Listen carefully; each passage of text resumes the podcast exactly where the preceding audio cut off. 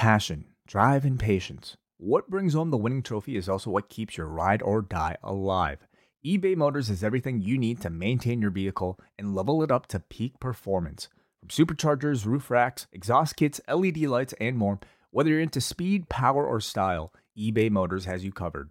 With over 122 million parts for your number one ride or die, you'll always find exactly what you're looking for. And with eBay Guaranteed Fit, your part is guaranteed to fit your ride every time or your money back. Because with eBay Motors, you're burning rubber, not cash. With all the parts you need at the prices you want, it's easy to turn your car into the MVP and bring home that win. Keep your ride or die alive at ebaymotors.com. Eligible items only, exclusions apply. This post wrestling podcast is brought to you by NerdWallet's Smart Money Podcast. Financial literacy can be daunting, but it's one of the most valuable things you can equip yourself with. On NerdWallet's Smart Money Podcast, their trusted financial journalists offer easily digestible, conversational discussions on topics like balancing your portfolio. If you think an ETF is one of Cena's five moves of doom, this show might be for you. Planning for your tax bills this April, so you don't have to worry about a visit from Irwin R. Schyster. And putting away more money for retirement, because unlike most wrestlers at the end of their careers, most of us should only plan on retiring once. Listen to NerdWallet's Smart Money Podcast on your favorite podcast app. Future you will thank you. Hello, everybody, and welcome to our UFC 270 post show. I am John Pollock, joined by Phil Chertok, coming off two championship fights with the UFC's very first pay per view of the year, as they gave a 74.99 gift to all of their ESPN Plus subscribers that opted to jump in on the price increase, which which I can say as a consumer that bought this pay per view, uh, I got it for a cool 65 on my cable provider, Phil. Oh, that's that's that's uh, great to hear. Um, uh, I'm glad you were able to get a discount, unlike uh, our American friends. Uh, I guess they haven't raised the prices here yet. Uh, in due time, I'm sure. That's nice. I, I, don't have to sign up for a service just to be able to spend the uh, the 75. So that, that that's nice as well. But we are not here to talk about uh, price increases. Well, maybe we are. Maybe we'll we'll talk about it a little later on. But we are going to be tackling UFC 270 tonight, featuring two championship fights. And in fact, we did get 10 rounds of action, an incredible fight, and then we had the heavyweight championship fight that I'm not going to say Phil was was a bad fight, but it it had its uh it's had it had its um dramatic moments. It also had uh, some moments where just nothing was happening, but I think there was still a, a certain compelling nature given the uh, the stakes that were involved in the fight. Yeah, I mean, uh, as uh, the audience will hear when you go through your play-by-play, uh, it uh, yeah, it was certainly lacking in action at points, but it was captivating because it was, it was close. close fight. It was close, and it, the it, it came down to the wire. So well, we're going to get right into things with uh, Francis Ngannou and Ciryl Gane, which was, you know, it, it, this was carrying this pay per view. I mean, as we go through this, uh, this was not exactly a, a star studded affair. So, really, I think your interest was largely concentrated in this championship fight, which did have plenty of story and interest going into it. A lot of it focused on Ngannou, Phil, and we talked a little bit about this on the uh, on the news update on Friday that uh, with, with Ngannou, uh, so much of the status of his contract and his future was the attention leading into this fight. And it was interesting to see how much he uh, publicity he received over the last couple of days appearing on the daily show with trevor noah there was a big profile on him in the new york times um, on top of just the regular espn coverage but some some non-traditional outlets focusing on Ngannou heading into this one yeah, uh, the Daily Show appearance uh, you mentioned, uh, I, I, saw that. I didn't read the New York Times piece. I mean, I've, I, I know the Ngannou story. We've been told it plenty of times. I'm sure there was probably something insightful in there, nonetheless. Um, but he he presents himself very well in these scenarios. Like eh, like that Daily Show appearance, it, it wasn't a typical athlete appearance. It was he could be a statesman, you know, at a different point in his life. He he just he just presents himself very well. He communicates his ideas very well, and um, he's charming, engaging, and uh, I can understand uh, why he's you know beginning to get more and more appeal outside of fighting. And the fighter pay issue is, I'm not going to say it's a mainstream sports issue, but it seems to be like when Trevor Noah is diving into that, um, mm-hmm. you know, I, I think it really does tell you that this is not just a story that exists within the MMA media. It is, mm-hmm. it has gone beyond that when you're seeing big outlets that are covering this and you're, you're seeing someone that's very well spoken in Francis Ngannou to kind of outline this and, you know, speak about, you know, in the, in the interview with Trevor Noah, it was not just himself that he is looking at, but the fighters at the bottom rung of the UFC totem pole. Yeah, and the sports and the media, you know, they go hand in hand, and we're used to seeing top level athletes make millions and millions of dollars. And, you know, sometimes we can ridicule that idea because it's quote unquote they're getting paid to play a game. But it is strange when the heavyweight champion of the world is only making a six figure payday. And uh so and you know entertainers who are also highly paid individuals they take notice. And they want to you know raise the bar for everyone. They want a level of i guess equity. I don't know if that's necessarily the right word but uh people start to take notice. I mean, you know, you have Conor McGregor, of course, who's, you know, at the top of Forbes, but they're not all Conor McGregor's. And uh, as you mentioned, it's coming to light. It's becoming more mainstream. And at, UFC is a public company. They're under more scrutiny. Well, their parent company is a public company. So I think it's just going to be something that they continue to have to address in some fashion or another. Yeah. And just the, the final thing on that is that it, it, was a big focus of this fight because going into this, um, you know, b- based on the reporting that is out there, that if Francis Ngannou were to have lost tonight's fight, it would have signaled the end of his UFC contract, whereas a victory would trigger the champions clause.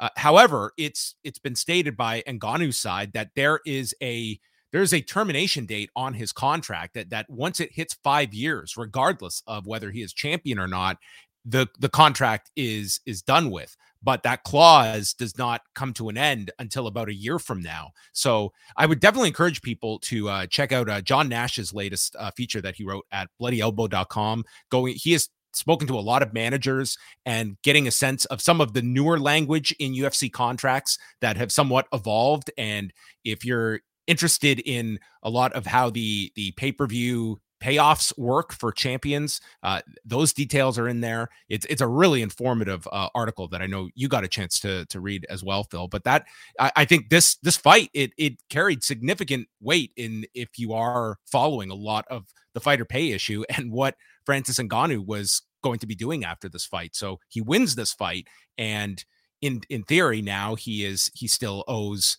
a fight, but there is it's not just in perpetuity. Like this contract does have an end date, and you could have a scenario in theory where your UFC heavyweight champion is no longer contractually obligated to you.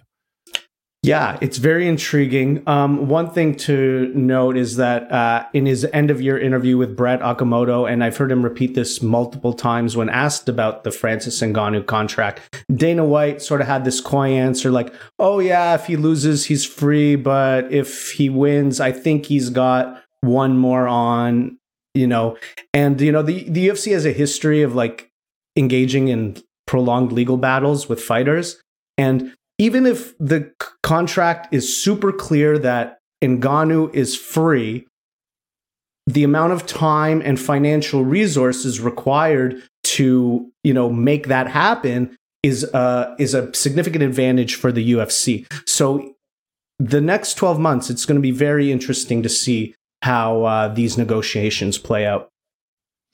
So we go into the fight, and the most uh, noticeable thing, first of all, was uh, two knee braces that Ngannou was uh, sporting going into this. And I guess there had been uh, rumors going around about a potential knee injury that uh, Ngannou was suffering from, and he confirmed this after the fight, noting that three weeks ago he completely tore his MCL while also injuring his ACL. So you you have that to look in the the immediate future for Ngannou as well. That this guy is going to um, have to be dealing with a significant knee injury uh, co- coming out of this. Um, were you surprised at all, um, it, given given this knowledge of kind of the game plan we saw from Francis Ngannou that I think if you closed your eyes and envision this fight, this is not the Francis Ngannou playbook you would have been uh, subscribing to that we would see play itself out over five rounds. Um, I think it, I mean, was it the game plan or did it the game plan get adjusted mid mid fight? Right? Like I'm sure you know, you, clearly wrestling is part of the training and they want to mix it up, but there wasn't really any attempt until it just sort of presented himself itself, and then when the wrestling was there, he took advantage of it. Well, the, the first round was an extremely close round. Uh, Fr- Francis was going to the body and kind of closing distance to try and throw his power at, at Gane. Uh, you did see him go for a takedown in this opening round, but it was primarily uh, just these two on their feet while Gane was uh, clinching on the fence with him. Uh, this was a close round. How did how did you go with with the first round? I gave it to Gane just because he kept the distance and he used his jab effectively. There was uh, two body shots. One that Gane looked like he complained was maybe a groin strike, but mm-hmm. other than that, it just seemed like it was this was exactly the type of fight Gane wanted, and he was effective. And also, Gane had a uh, portion of this round where he controlled Ngannou against the cage and was just in trying to clinch with him, draw, you know, wear him out a little bit. And so I just found thought he was more effective the, the second round was a very clear round for for Gane. He was just circling, working from that side stance, threw a spinning wheel kick at one point, and dude, and Ngannou looked so tired in this round. He just like his mouth is open. It was not looking good in the second round. Uh, I was I, I don't really follow the uh the the in fight betting odds swinging, but my God, that visual Francis and Ngannou, I'm selling. I'm selling, Phil. I was not too optimistic about Ngannou's uh, chances here, but turned things around. So in on most people's cards, I think had Gane up to nothing going into the third round, and then all of a sudden, Gane throws a kick and and Ngannou catches the leg and just slams him down. That Daniel Cormier compares to Big Van Vader and and Ngannou gets to his back, and then for uh in, in the Thug Rose Hall of Fame of Daniel Cormier calls, oh my God, Francis is doing jujitsu was the line of the night from Daniel Cormier, and and Ngannou is just working here. Um, Gane gets up, landed a spinning elbow, and then it's Ngannou with another takedown. And Gane has not been a fighter that has been all that easy to take down. And Ngannou was able to take him down at, at will, various points uh, of this fight. So, Ngannou gets on the board here, winning the third round. The fourth round, uh, Ngannou goes back to the, the same game plan, taking Gane down. Gane would try to get up, force back down into half guard. And then you see uh, Gane against the cage and uh, gets a knee to the chest from Ngannou, who's controlling the wrist and just delivering strikes. So uh, Ngannou really turned things around in a big way in rounds three and four. So you, on most cards, I think had it even going into round five. That's how I had it. Fifth round. Uh, I cannot say this was the most dynamic round in the world. Gane goes for a single leg takedown and he moves to half guard. He gets the takedown, but then Gane just has some kind of slip up, and Ngannou reverses and gets right on top of him. Gane is gets one more attempt here when he gets a leg lock, but Ngannou is able to escape that, getting back into half guard. And for the rest of the round, he just pretty much stayed on top of Gane. There was very little here that I thought this became a very close round because if you want to talk about where were the most threatening moments of this round, they belong to Ciryl Gane. But there was, um, he Gane. It, this was not a case where Gane was underneath doing a whole lot either. So I I couldn't give this round to Gane, but um, it, it, was a close fifth round nonetheless. I wouldn't say all that great of a round either. And we go to the judges' scorecards, and they scored 49 46, and two judges scoring it 48 47 for Francis Ngannou, who retains the heavyweight championship by unanimous decision. I scored the fifth for Gane. I, I thought he see, la- I could see that. He landed strikes. He had the first minute, he was the one landing. He he knew he had to be more aggressive. He was hitting that jab. Then he went for the takedown, which I thought was brilliant. It looked like he was going to ride out the round on top. Ngannou created enough space to change the position, and Gane, what he should have done was just go back to standing, and he fell to his back to go I, for I, this I heel hook. Yeah, he went for a heel hook and it, and fell to his back, and it, he never had it enough to finish it. And that that that was it. That was the that's the moment, the big moment. He could have won that fight, had he just, you know, obviously staying on top isn't easy, but he shouldn't have dropped back for that submission. But hey, at least he went for the win. Like you, he was down. If you're if you're thinking in your head, I'm down, I need to win this, he went for it. But it seems so stupid in uh, retrospect. I, I, think that this will be a very frustrating loss for Gane because I think he had this fight won, and I think he just made some critical errors in this fifth round that uh, you can certainly uh, mount a case for Gane to win this round, but at, at, the same time, I don't think you can really have too much anger at Gane not getting this round either. Um, no, no, so. I don't really get the forty nine. The the the I guess somebody gave the first round to Ngannou, one of the judges. I don't really ha- see how you could give either of those first two rounds to Ngannou, but whatever. Um, yeah, I mean the the first one was the, the closer of the two, but I think most people had the, the first two for for Gane. So I mean on your card, Phil, I'm assuming you had it 48-47 for Gane. I did, yes, that is correct. So in Phil's world, the new heavyweight champion of the world is Ciryl Gane hey look this is actually a lot more interesting right? Because because uh, not that uh, Gane's a bad fighter or not enjoyable to watch although today was very frustrating. Um, but because you know francis loses he's a free agent he he has he loses all the leverage probably resigns with the ufc and we don't hear too much about fighter pay unless he's able to get back to the title shot. Here it remains a story that's going to be in the forefront of the media people are going to continue to talk about it f- until we get a resolution at some point this year. So um, at least makes things more exciting in the uh, MMA business world. Well, it's going to be an interesting test as well for fans because if if you are looking at a prolonged like battle between the UFC and Ngannou, where Ngannou and put aside the knee injury that he's not going to want to fight this year under these terms. Like he has every right to. He can turn down fights that are offered to him if he is he has stated, "I am not fighting at this current amount that I am being paid." Are fans going to be sympathetic to that, or are they going to be looking at? We want to see these fights. We want to move on with this division. Like, how much is the fighter pay? It, like the fighter pay story. It's like fans. It's it's great for them. Like the mm-hmm. UFC has so much control. They can make any fights that they want. They have such a heavy concentration of all the fighters. And once the fighters have more leverage and more power, um, that that makes it more complicated to put some of these fights together. So it's an interesting uh, predicament you put fans in of like where where do their sympathies lie towards the promoter or towards Francis and Ngannou, for instance. I don't think their sympathies lie in either place. Their sympathies lie with I want to see Jon Jones and Francis Ngannou. Who's well, not if- who's not making it happen? They're responsible, right? So it becomes the story of is it you know, is it Francis being unreasonable with his demands or which I think is gaining more traction is the story is like I'm the heavyweight champion of the world and I'm getting paid six figures up front. Come on. So I think now, what does that matter?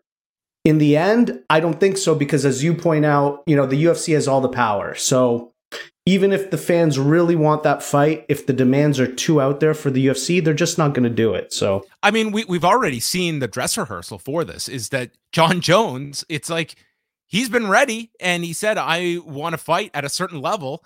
And it's not like there's been this fan outcry that they have not met Jon Jones' demands to have this fight with Ngannou. Yes, it's just the yes. division moves on on to the next. That's thing. right. And- now there is something to be said about you know if a fighter can time it right, they can maximize their opportunity. We've seen this with Nate Diaz when he when they got that BMF fight. We saw it with Jorge Masvidal when he got the Usman um, the first fight right on short right. notice, but got the money one. So if there really is demand for the fight, fighters can work it in their favor somewhat. But yeah, on the whole, if, if like I don't think the UFC is going to bend to the boxing demand. It seems like they went down that path they're not going to do it again. And and so if, if if if they're not they don't want to bend to it, so they just won't, and they'll let it die. I think.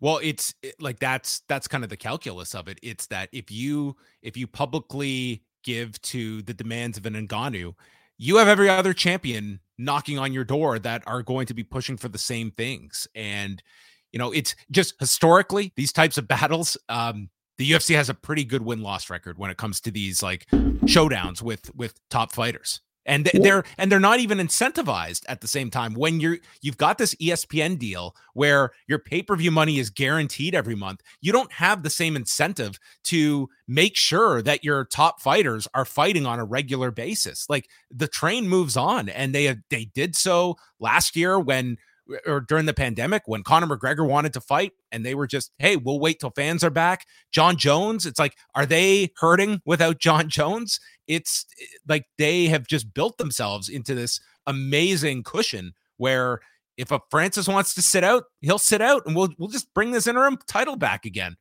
Mm-hmm. I do think though that there is, you know, the, the, the business ebbs and flows, right? There's times where it's super hot and you have a lot of draws, and and that's right now. It's I mean, it's hotter than it's ever been. Um, but if there's a scenario where it's not drawing as well, and the fact that it is a you know, there's shareholders who are pressuring. Uh, you know that that sometimes creates scenarios where the UFC does things differently, but that doesn't seem like that's uh, going to be emerging anytime soon. So yeah, if they don't, if the if the price is too high, they will just ice whoever it is. Last question before we move on to the rest of the card: Does Francis Ngannou fight again this year? No, I don't think he fights again this year but I think he resigns with the UFC. Okay. Brandon Moreno and Deiveson Figueiredo for the UFC Flyweight Championship was next. Uh, their third fight in the past 13 months. Uh, they went the full five rounds here. This was a tremendous fight. Uh, we started things off a um, lot of clinch work early on, and Moreno at one point he is knocked off balance, and from his knees he is able to land this right hand on Figueiredo and Figueiredo gets a takedown, but Moreno just scrambles right to his feet. Um, into the second we go. Uh, Figueiredo is going for the single leg right away that Moreno is avoiding, and Moreno is just displaying a ton of confidence here. But Figueiredo is starting to rack up leg kicks onto Moreno, which would uh, prove very important later in the fight. Uh, Moreno is landing with his left hand, wobbles him on one of them, and Figueiredo himself is returning fire with several power strikes. Uh, after two rounds, what was your scorecard, Phil? I'm curious. Uh, I had it 1 1. I gave uh, round one to Figueiredo and round two to Moreno. The third round um, saw a big round, I thought, for, for Figueiredo. There is a left hand that lands and Moreno just rolls back from it. And then he knocks Moreno off balance with a leg kick. But Moreno comes back, big combination. There's a head kick that lands later in the round. And then Figueiredo drops him right at the end of the round and goes for a guillotine. But the round expires. Uh, solid ending here for Figueiredo. I thought a enough to uh, win, win the round. Uh, yeah, I thought so as well. So then we go to the championship rounds. Uh, Moreno, th- there was a slower output from each in the fourth. Uh, was just clinching against the fence. Um, this was just, it, it, was a very, very hard round to score. I think you could have gone either way on the fourth. And then in the fifth, uh, Moreno got this big body lock takedown, uh, but it was somewhat deflating because uh, Figueiredo just got right back up from this. Figueiredo tags and drops him briefly. There's several big right hands from Figueiredo in the final minute, but Moreno is returning with these big bombs. This was a crazy finish to this fight. Uh, so I had Figueiredo winning the fifth round, and I had it 48 47 for Brandon Moreno, but I, I, I seriously, Phil, when this five rounds was over, I could envision so many different scenarios of where the scores could go. And uh, Figueiredo absolutely could have won several more of these rounds. It was just it was a very close, very competitive fight and I think the only thing people were in agreement afterwards was the demand for a fourth fight between these two that I don't think these two have overstayed their welcome yet. Uh, I mean, who, uh, especially after the uh, main event, uh, I, will take this all day. Um, you don't want three more fights between Ngannou and Gane?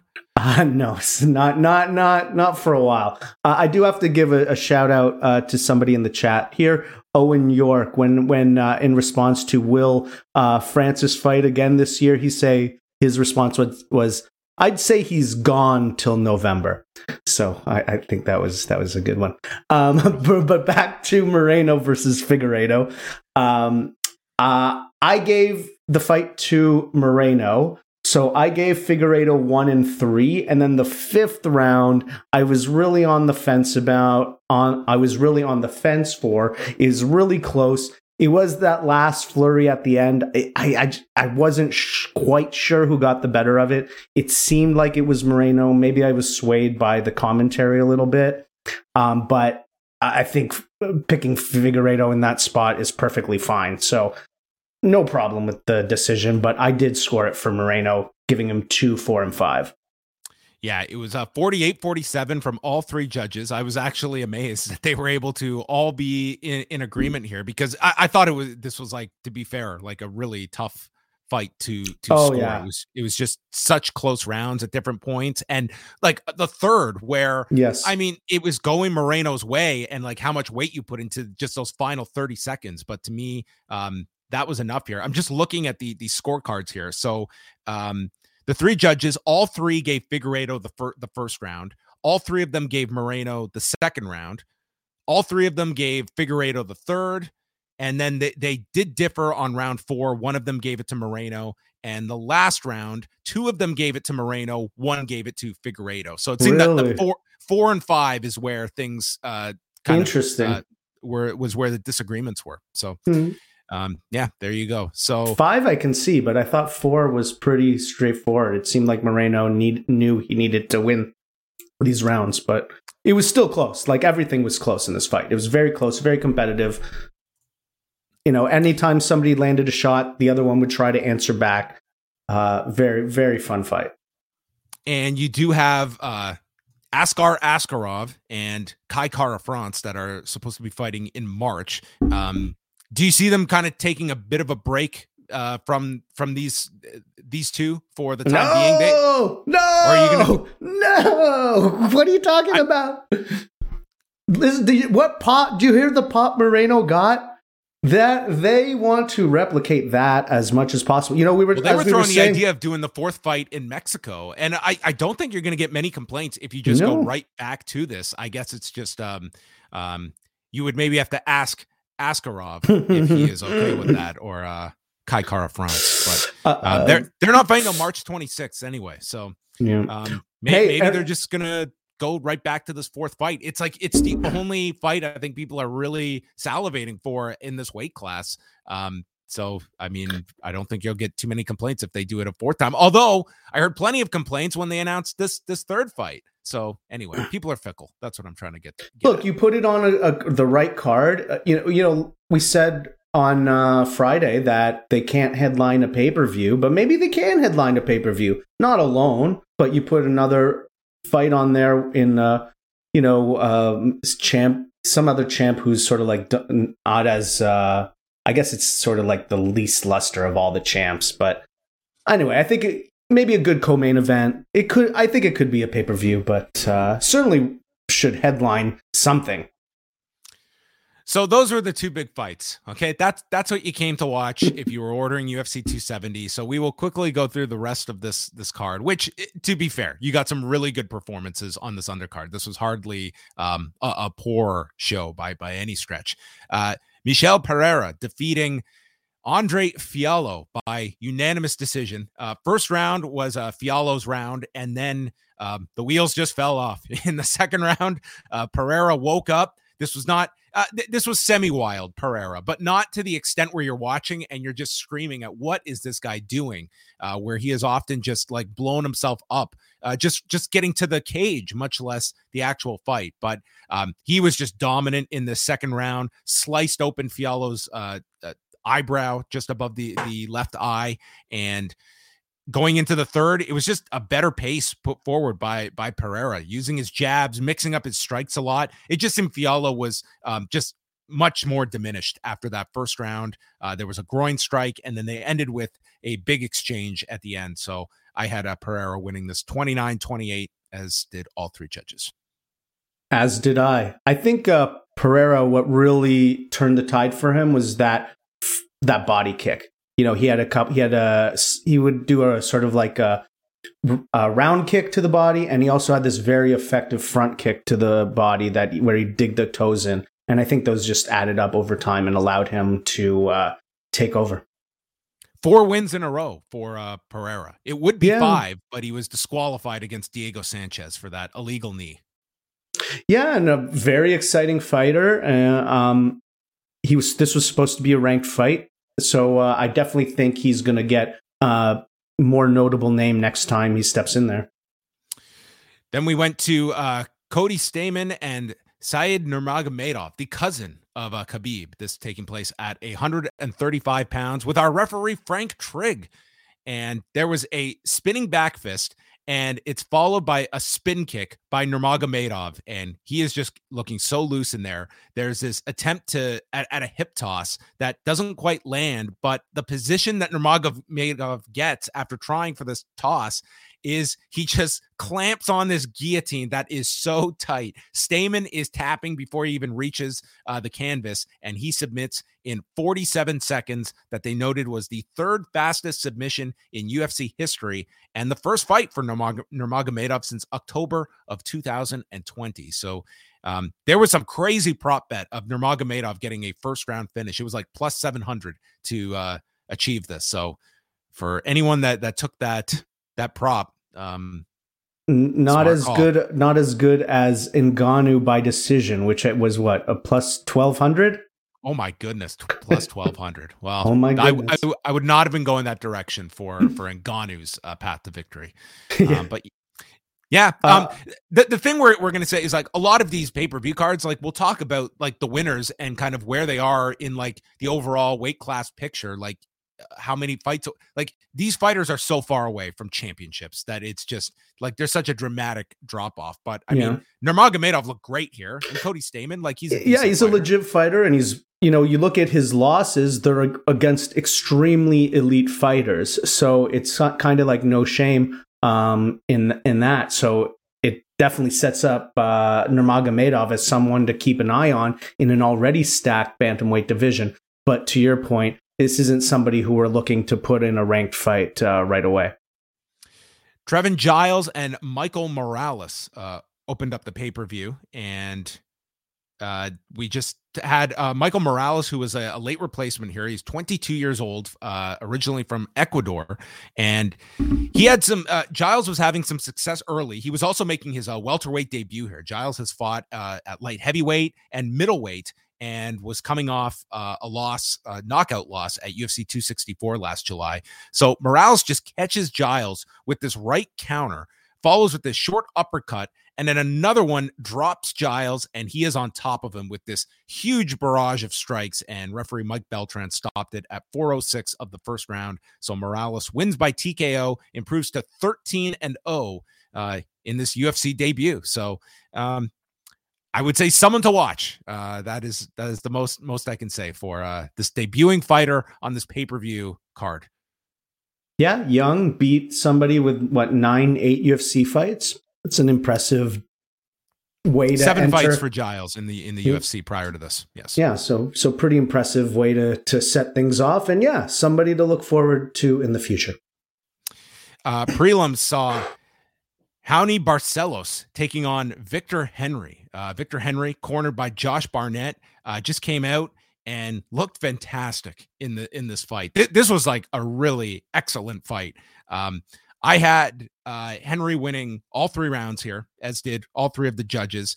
Um, this was just, you know, Rodriguez was very fast on his feet and had a response for everything that Barcelos threw at him. And he was able to just time out Barcelos, I thought, pretty effectively. And while the 30 27 wouldn't suggest a, um, like it was a very close fight, even though I had Rodri- uh, Henry winning all three of these rounds. Yeah, I had it the same way. He controlled the action. It was competitive. Um, Barcelos was happy to engage in a firefight and often uh, would land, but on the whole, Henry was just sharper, took less damage, and uh, deserved the victory. Mm-hmm. And he said that years ago he met Joe Rogan in a elevator, and it was a huge moment for him to be interviewed by by Joe Rogan here. And Joe Rogan obviously did not remember this meeting years and years ago in an elevator. No, but that's you know that's pretty cool to imagine somebody you know you're you're you're trying to come up as a fighter and you just encounter somebody who's like an icon in the sport and you know the moment so many fighters talk about they're just looking for that moment where Joe Rogan is interviewing them in the octagon and then actually achieve it, you know, come full circle, it's cool. Yeah, and you're going to see we already we already see tons of that now where you've got a generation of fighters that not have not only growing up listening to Joe Rogan on UFC broadcasts, but it's like they were probably young teenagers listening to his podcast. Like that's like the whole wave of fighters coming in now. Like this is like a huge deal for them now. Um, not just the UFC commentator, but this um this major figure. Absolutely. Jack Della Maddalena versus Pete Rodriguez. Uh, Maddalena is from uh, Western Australia, and dude, this guy was very impressive. A minus 375 favorite. This is taking place at 170 pounds. Maddalena is just jabbing this guy to death. His face is just continually getting redder and redder. It's just full of blood. And he's switching stances. Dude, God bless Pete Rodriguez, but he didn't know what was coming his way. And he swings and totally misses. Maddalena just plants his feet and rocks this dude with a left hand and drops him, finishes him with several follow up strikes, and he gets the TKO victory at two minutes, 59 seconds of the first round. Um, this guy's 25 years old. Um, he's coming off the contender series. Again, you're looking at prospects at, at, this point when we're talking about someone making his UFC debut. But uh, I was very impressed with this debut from Jack Della Maddalena. Yeah, the level of competition obviously was not extremely high, but what he did in there, he executed very well. And uh, the finishing sequence was very tremendous. He did sort of like this step back that lured Rodriguez in, and he was so far out of distance. Then then he just stepped in with the left that dropped him. Uh, sort of reminiscent of old school McGregor, actually. Um, a very brutal finish. Phil Chertok compares Jack Della Maddalena, a future Conor McGregor. Okay, that's the headline. Australia's own. Tony Gravely versus Saimon Oliveira. Um, they had a competitive fight here. Uh, Gravely was just the the better wrestler, and that um, paid paid dividends uh, throughout this. There was a deep guillotine in the first round by Oliveira that somehow uh, Gravely outlasted, finally popping his head out. But it was it was deep, and I I just I can't help it. I know that it's such a uh, it's such a thing for Joe Rogan that when there's a submission, it's like the end of the world is near. It's like you can't help but be sucked into how deep the submission is. Uh, and then the head popped out, but it did look very deep. Oh uh, yeah, no, to, no. To be, to be fair, like I this was not one of those egregious Joe Rogan calls. But man, he just ups the drama when it's like you see a, a submission and he's responding like you know the kitchen's on fire. Mm-hmm. Well, because that's his moment, right? He can't do the wrestling. That's Cormier's world, right? So, uh, yeah, jujitsu. every submission is like it's over, and every groin strike needs to be viewed with skepticism. It's like you watch the replay. Yeah, yeah, that that that did hit. It's like he is always skeptical of a groin strike being legit or the guy's just playing. Anyway, that that's what you get for uh, calling so many Matt Hughes fights. The groin strikes? What? What is that? Uh, I'm, I'm missing the reference. Matt Matt Hughes had like a pattern. I won't I won't say it was like prolonged, but you could see ones where it, it just said uh, that's yes yes yes yes for sure. Yeah, it was no like accident. Yes, yes. This yes, guy's yes. certainly like milking the system. You could you could feel at times needed a little breather at, at mm-hmm. times. So anyway, uh, Gravely uh, pops out and actually does a pretty good job of uh, coming back here. I thought it was enough to uh, to win the round because Oliveira's energy w- was shot after that guillotine, and Gravely was just um, in superior conditioning here. And it just seemed Oliveira's uh, game plan was I've got this guillotine. I'm going to go for this guillotine. And he continued it uh, throughout the fight. But each time it was just diminishing returns. Gravely was able to uh, counter the submissions and then just wrestle Oliveira. Sometimes he'd go for the guillotine and end up putting himself on his back. So when he lost the submission, uh, he was also in a bad bad position. Uh, Gravely ended up in this uh, fight getting 11 takedowns, uh, continued this into the third round. Um, Yeah, I had a 30 27 for Gravely. That was the scorecards from all three judges. Um, anything to add on this fight, Phil? Um, no, nothing on that uh, fight really. Um, there was another fight on the early prelims. Uh, oh, interesting. Oh, yeah, I'm, yeah. You, I wanted to get to go your main event with Matt Frevola. this was the fight I know that you were waiting for. Th- dude, this fight was insane. Um, Matt Frevola and Genaro Valdez fighting at 155 pounds. So for th- this fight just becomes just a firefight instantly. Frevola just gets overwhelmed. Uh, he is he he cracks him with a left, and there's a guillotine, but Valdez gets up and he starts throwing and like Valdez was like right at the edge of defeat and he gets up and he's landing like he's landing significant shots here in response it's just wild there's knees to the body before v- Frevola drops Valdez with a left hand he ends up knocking Valdez down six times in this round six times he was knocked down he uh, finally just uh, gets the mount position and finishes him with ground and pound uh, Mike Beltran gave them. I I thought this fight could have ended several knockdowns before. Eh, the reason six knockdowns in a round should not happen is because the fight probably should have ended by like three. So anyway, uh, it went three minutes and 15 seconds. Frevola wins by TKO. This was a totally insane fight. Yeah, absolutely wild as you uh, tried to describe it, but I don't think it does the chaos justice. Just no, yeah, back and forth uh, even though Frevola was the one who was clearly getting the better of the shots. Uh, and he was bouncing back from a seven second knockout loss to Terrence McKinney uh, last year. So um, that that's quite the rebound to come back with this. So he gets to win uh, his ninth pro victory. And then the early prelims saw uh, Vanessa Demopoulos over Silvana Gomez Juarez by armbar at 225 of the first, and Jasmine Jasudavicius over Kay Hansen by unanimous decision. Did you see either of the uh, Fight Pass fights? Because yeah, I yeah, I saw both of them, and uh, they were pretty uh, interesting. Yeah, they were pretty good. Actually, uh, the Gomez uh, Juarez versus Demopoulos one was pretty exciting. Gomez lands a huge punch that drops Demopoulos immediately, and then Demopoulos turns that into an armbar finish off her back. So that was a very exciting way to get things going. And then we saw Jasmine Jazu Jasudavicius uh, of, from of, of St. Catharines, Ontario. Ex- yes, exactly, a Canadian prospect. Um, she looked quite good here. She looked really polished and seasoned. Uh, the commentators made a point that you know she's she started training a little bit later in life, but uh, for a first UFC appearance, I thought it was quite stellar. So, how about this for an interesting uh, the post fight press conference at UFC 270? Dana Uh-oh. White will not be attending. Oh, oh, interesting. Interesting. That's very rare. I that cannot remember the last like pay per view where Dana White did not do the uh the press conference afterwards. So interesting. Hmm.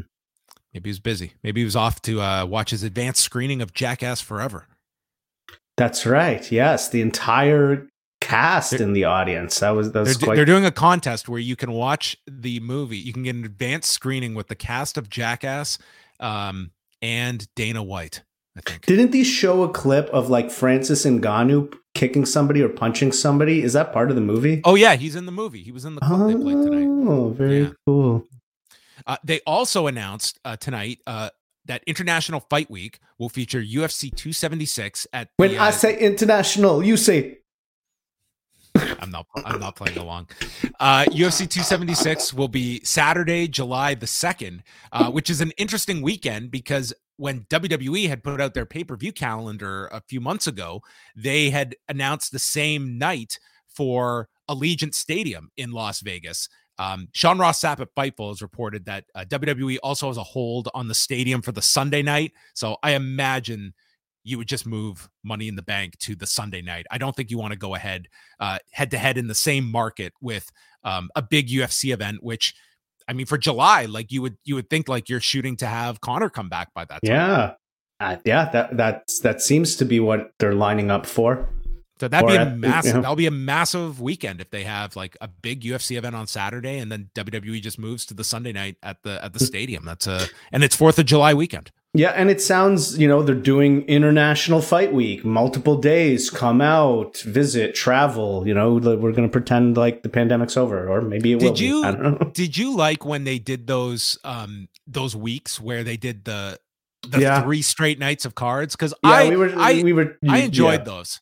I did too. I we were talking about that today. Like I do think that like they maybe did went overboard with it. Like I don't know if you necessarily needed to do three fight nights in a row, but having multiple events on the same uh week I thought elevated the the the the main one that you were waiting for at the end. There was one where they did a follow-up one on the Sunday once. Yeah, I don't know did if not that work. Yeah. It was it was uh was it Stephen Thompson and Johnny Hendricks that they did, and it was um man that was. I feel like. BJ Penn was involved that weekend. Like, oh, I I covered that one. It was yeah, it was BJ Penn in what was going to be his retirement fight. um, That Oh, was just dude, it was just really depressing. Yeah. yeah. yeah it was it was yeah I, I wasn't a fan of the sunday night one where it was like everything peaked for the saturday pay-per-view and then you come back to sunday it's like a bit of a you know you're, you're ending on a lower note than you should peak with like the biggest event right Yeah. I'll tell you, I one thing I do miss that the UFC stopped doing is they stopped doing the Super Bowl. Uh, like they would always have a big event on Super Bowl weekend because Vegas is, you know, a lot of gamblers are there. And then when they did the deal with Fox, Fox had the Super Bowl first year, and Fox was like, "Why don't you come do an event?" It was in Jersey, I think, or New York. So like, so the UFC did an event that weekend Saturday in New Jersey. So the same location. So there was all this shoulder programming that felt really fun. But you know, obviously they can't do that because there's not their partner anymore. But then they fell off. I think it just was. It wasn't worth their time because they're competing, right? They're competing for media attention with the Super Bowl. It seems like a waste. They, they don't want to play second fiddle, right? They have their own Super Bowl. Well that was ufc 271 as of now they have not reported the bonuses yet but uh those will be out. Uh but just looking ahead uh next weekend no ufc event but there is uh bellator with uh valentin moldavsky and ryan bader which uh eric marcotte will be watching that show and uh, it will be going on at the same time as the royal rumble. What will you be watching phil? Um, uh, the Royal Rumble's on a Saturday, eh? Uh, I'm Yes. I'm gonna be watching. I guess the football's on Sunday, so that's what I'm watching on Sunday. I mean, maybe I'll watch the Royal Rumble. That's an event I've I've uh, watched recently. I saw the um the last pay per view. I thought that one was pretty good.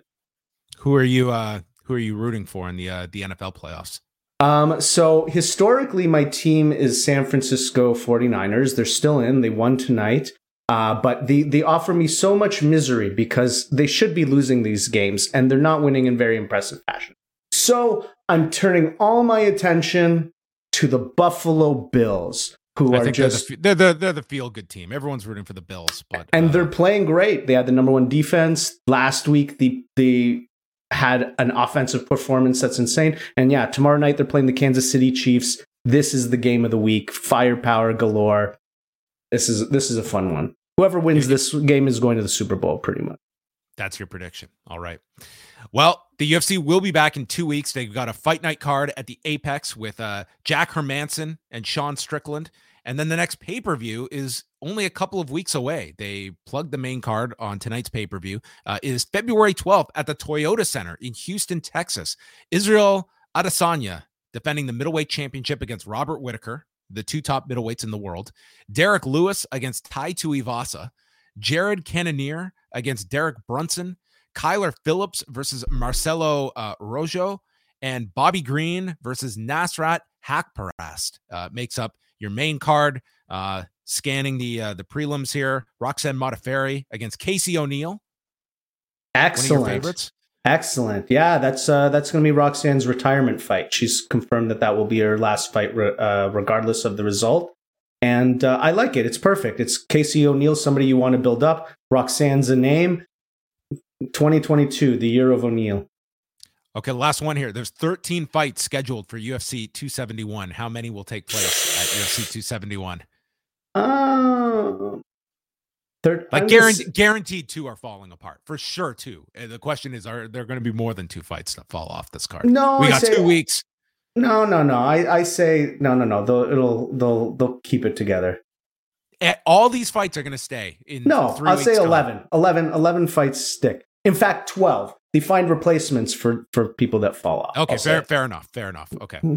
Um, yeah, I would take that. I'll, I'll, I'll go. I'll say two fights fall apart Okay. and they find one replacement. So I'll. Uh, no, that's that's the exact same as what you're saying. So no, I'll, I'll go further. I'll say three fights fall off, one replacement. Okay. Will one of those fight? Will one of those fights that fall off be the main event, and the replacement be Cannonier Oh. or Brunson? Because because Uh, that's what because you know that's why that fight's on. Well, is well, what too. you do have as backup here, and this is not a pay per view main event to me, but you do have Derrick Lewis in Houston, so that is probably the uh from from a live event perspective, that's probably your most valuable piece here beyond the main event. But oh, if that main event fell off, that would be a very depressing. Um, th- that that I'm really excited for that fight. I can't say Yeah. the rest of this main card would be. Um, I would be parting with my sixty five dollars so easily. Yeah, I mean, there, there's some decent fights. It's a better main card than this one was. Um, but it's again, it's That's not saying a whole lot. no, This no, is- but it is driven by that main event. That one. Br- Brunson and Cannonier, that's that's a quality middleweight fight for a division that is desperate for some challengers. And I like the fact that you do have your title fight and your your two top contenders fighting on on the main Mhm. card. So uh, you are almost guaranteeing Phil that something's going to happen to one of those two fights, Yeah, given and how given how nicely it works out. And even and uh, the you know I love Bobby Green's been a lot of fun. Is always a lot of fun, and he's been you know doing well lately. So excited to see him back. You know, and we'll wrap it up after this. Uh, two fights I'm very much looking forward to. Main events are the following couple of weeks. Uh, your guy Fizzy against RDA. Yeah, That's a really good fight. that's a huge fight. Beneil Dariush and Islam Makhachev. The Yeah. Yeah, February the 26th happened. Yeah. So those are I- those are excellent main events.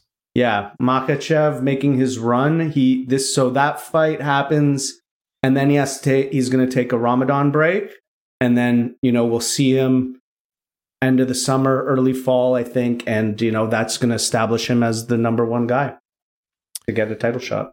Yeah, because I I imagine Oliveira and Justin Gaethje fight. I mean that that could be a fight for if, if you don't have McGregor coming back, I could see Oliveira and Gaethje happening in July, Yeah, if I, not I, if, if not earlier. Yeah, yeah. Oh, there. It sounds like they want to do that for Rio in June. That's what I was uh, reading because the May one might be going to Jacksonville, and then I there I heard that they're shopping Rio for June.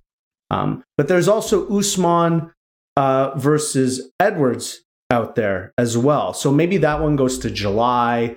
Um, they do want to do that fight as well. Is is at least what Ariel was saying. So.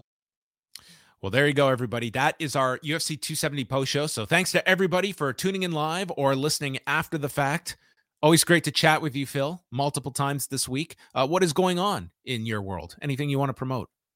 Um, no, the only thing I want to promote is actually the Discord. So, uh, as uh, we mentioned on the news show, we do fight predictions. We did some today. I did miserably, but we also do predictions for other sporting events. So we have an NFL prediction pool going on right now, and uh, starting in a little over a week, we're gonna have the uh, Olympics. And so we're going to have a de- yeah. So we have a dedicated channel, and we have a lot of uh, server members who are located in all over the world Australia, Europe, Canada. And so um, they we're going to help out by running polls for all the events. And so you can come join, participate, and uh, vote for who you think is going to win. And at the end, you get bragging rights. And Do you know maybe where you-. Sorry, go on. No, th- this is this is my ender. I, I can't Okay. follow this this line. What what are you going to do with all of the archives for the Olympic polls? I don't know. What am I going to You're going to put them in the poll vault. Good Well night, done. everybody. Thank you for watching.